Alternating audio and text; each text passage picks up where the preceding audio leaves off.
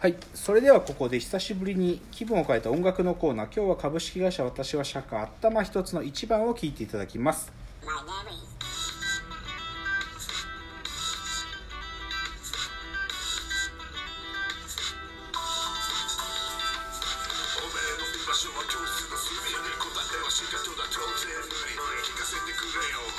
魂。出てきて叫べ。命の限り。揺るがぬ信念。博士の実験。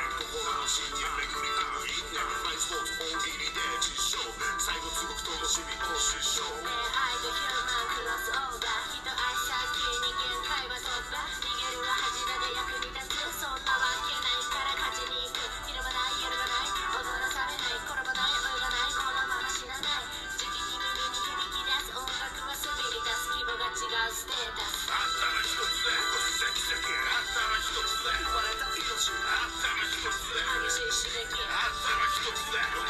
残した奇跡。頭一つえる指令頭一つてを否定頭一つで超えた悲鳴頭一つ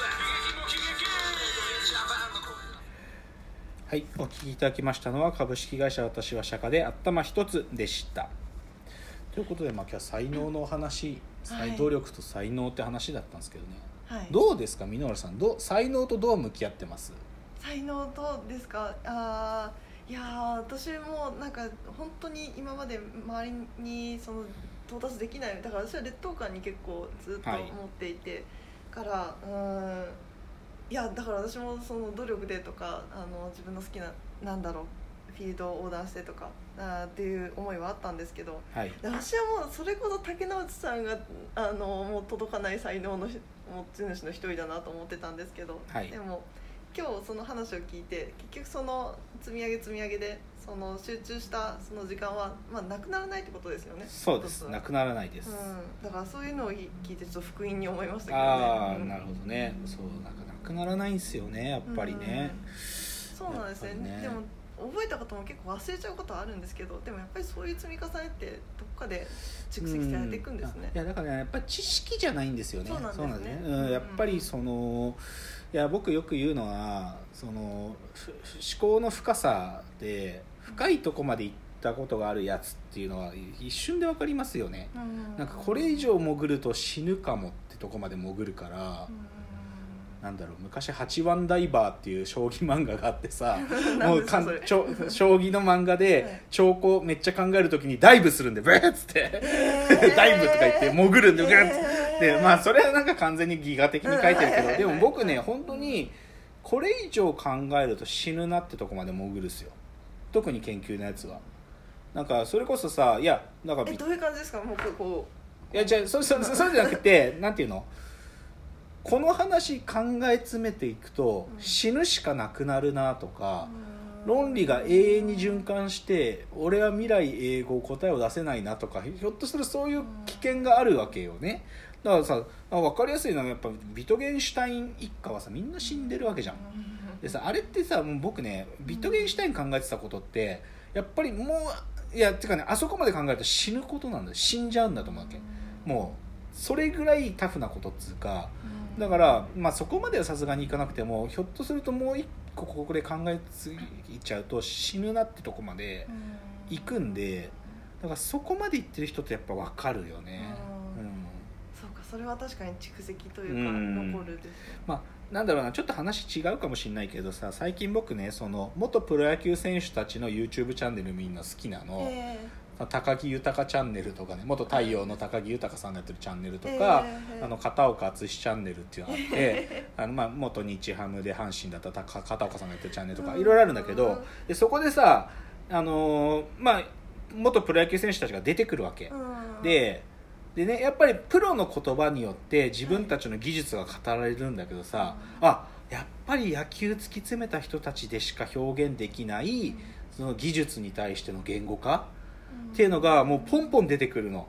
だから桑田のカーブの話があるんだけど、はい。桑田のカーブ何言ってるか分かんねえもん。マジで。えー、ととか桑田がはい。なんでその投げ方になったのかっていう話があるんだけど、あはいはい。桑田の投げ方ってどっちかっていうと左肩をこう上に上げて投げるからうんコントロール身につかない投げ方だってよく言われるのね、はいでそれは桑田自身の経験でも中学の時にも直されそうになったしうん。PL に入った後も直されそうになってうん。外野手にさせられそうになったしでプロに入ってからも直されそうになったんだけどでもそれはでも桑田の中でのやっぱり自分の理屈があってそうすると俺はあのいいストレートが投げられるんだっていうのがあるわけ。でもそれ説明されても僕分かんないんだよ。桑田の話。でだらからねやっぱりそのプロの選手たちがやっぱり磨きに磨いてきた技術をだからやっぱいむあの昔さイチローと落合が喋ってる動画って YouTube 今もあるかもしれない。YouTube にあるんだけどマジで分かんないから。イチローと落合が言ってる打撃理論は。2人はさなんか分かってるのよ。なんか落合がイチローの春のキャンプを見てていやまあ、いまあ、だんだんこれから仕上がっていくと思うけど一個だけ俺から見ると気になるところがあったなとか言ってでそれで落合が気になること言うんだよイチローに。それでイチローが「ああなるほど」と「あこの胸がピッチャーに見えここの段階で見えちゃってることですか?」とか。なんかイチロー分かってんのやっぱり。落合とイチローだけが分かってんのよ。あー次元が。そうやっぱそこまでやっぱでも彼らが野球を本当に考えてる野野球について本当に考えてるから僕らだと分かんないこと言うんだなっていうのはちょっと思う。っていうのがまあですね、まあまあそれとちょっと関係あるかどうかですけど最近っていうか先日ですね月火であのまあ箕浦さんも所属されているあの郡司ペギオユキオ先生の、まあ、やってる研究グループの内部観測研究会っていうのがねはい。ありましてそれまあ僕もちょっとはい2日目、まあ、ミノルさんのお話も聞きに行き行ってきましたけどねいやだからまあさそうねまあだから内部観測研究会行って、まあ、その前からもう今日はこの才能の話をしようと決めてたから、いや見てきて才能の話どうしなんかそんなことを思いながらちょっと見ました、えー。あの内部観測研究会を、えーえうん。うわーそれは で どう思ったかっていうかね、うん。どっちかというとねう、ん。あーなんかななんかあそこの場がやっぱり世界選手権の趣を持つフェーズを早く迎えなきゃいけないと思ったね。やっぱり。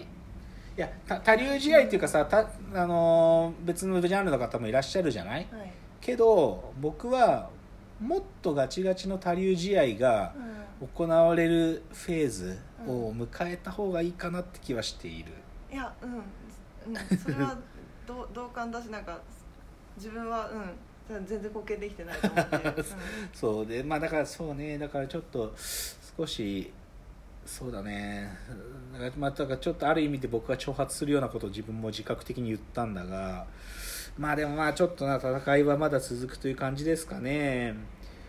いやっていうかまず戦いを始めなきゃって感じですよね。あそうだよ。戦いを始めなきゃなんだよね。だから何と戦うかなんだけどね。だからまあでもまあその戦い方もうまく作る必要あるんだけども。うんまあ、っていうので、まあ、箕浦さんの発表もあって久しぶりに箕浦さんのあの研究のやつもちゃんと聞きましたよ、はいはい。聞きました。あそこまで、やってるんですね、そうなんです。まあ、これちょっとまだ箕浦さんにご相談中ですけども、はい。あというかまあちょっとあのリスナーの方たちへ、まあ、箕浦さんはですね、あのー当初の予定でははい。4月に、あそうなんえー、です、とアメリカに、あのーもう引っ越しをね。引っ越しをされて、あのーもう向こうでの生活を始めるということが決まっておったんですがというので、まあ、箕浦さんがあとこのラジオに登場してくれるのももうどっちかというと回数が限られているので僕がちょっと提案したのはですね、あの近日箕浦さんのえー、と箕浦デイというのをですね あのこのラジオの特別企画でやりたいなと思っていましてあのいつもとぼ竹之内と箕浦さんの立場を逆転させまして、はい。基本箕浦さんがあのトークをすると。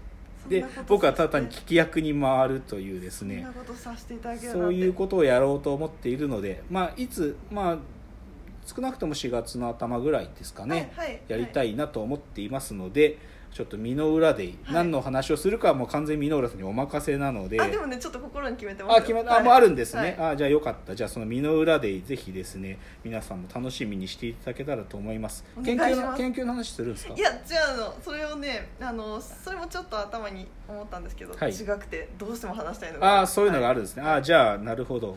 まあ、サブカル、まあ、とにかく今日のあの多分ぼあのなん領域を横断するっていうこともあそういうことやろうですね。あそうですか。じゃあちょっと身の裏で楽しみですね。まああのーまあでもちょっとその例の新型コロナの影響でそうなんです。ミノラさんが4月にアメリカに行く予定がひょっとしたらもうしばら6月くまあそうですね。もうちょっと時期がずれるかもしれないのでミノラさんが登場するのはもうしばらく伸びるかもしれないですけれどもまあもうミノラさんがってもあのー卒業してしまう前に身の裏でというものを あのラジオの中でやる予定でおりますのでぜひ楽しみにしていただければと思いますではまたご、まあ、特にね箕浦さんへの感謝だとかですね箕浦さんへのありがとうをぜひご意見やご感想をですねフォームから送っていただけたら嬉しいです。それでは今日お別れのお時間やってまいりました。わーわー言っております。お時間です。さよなら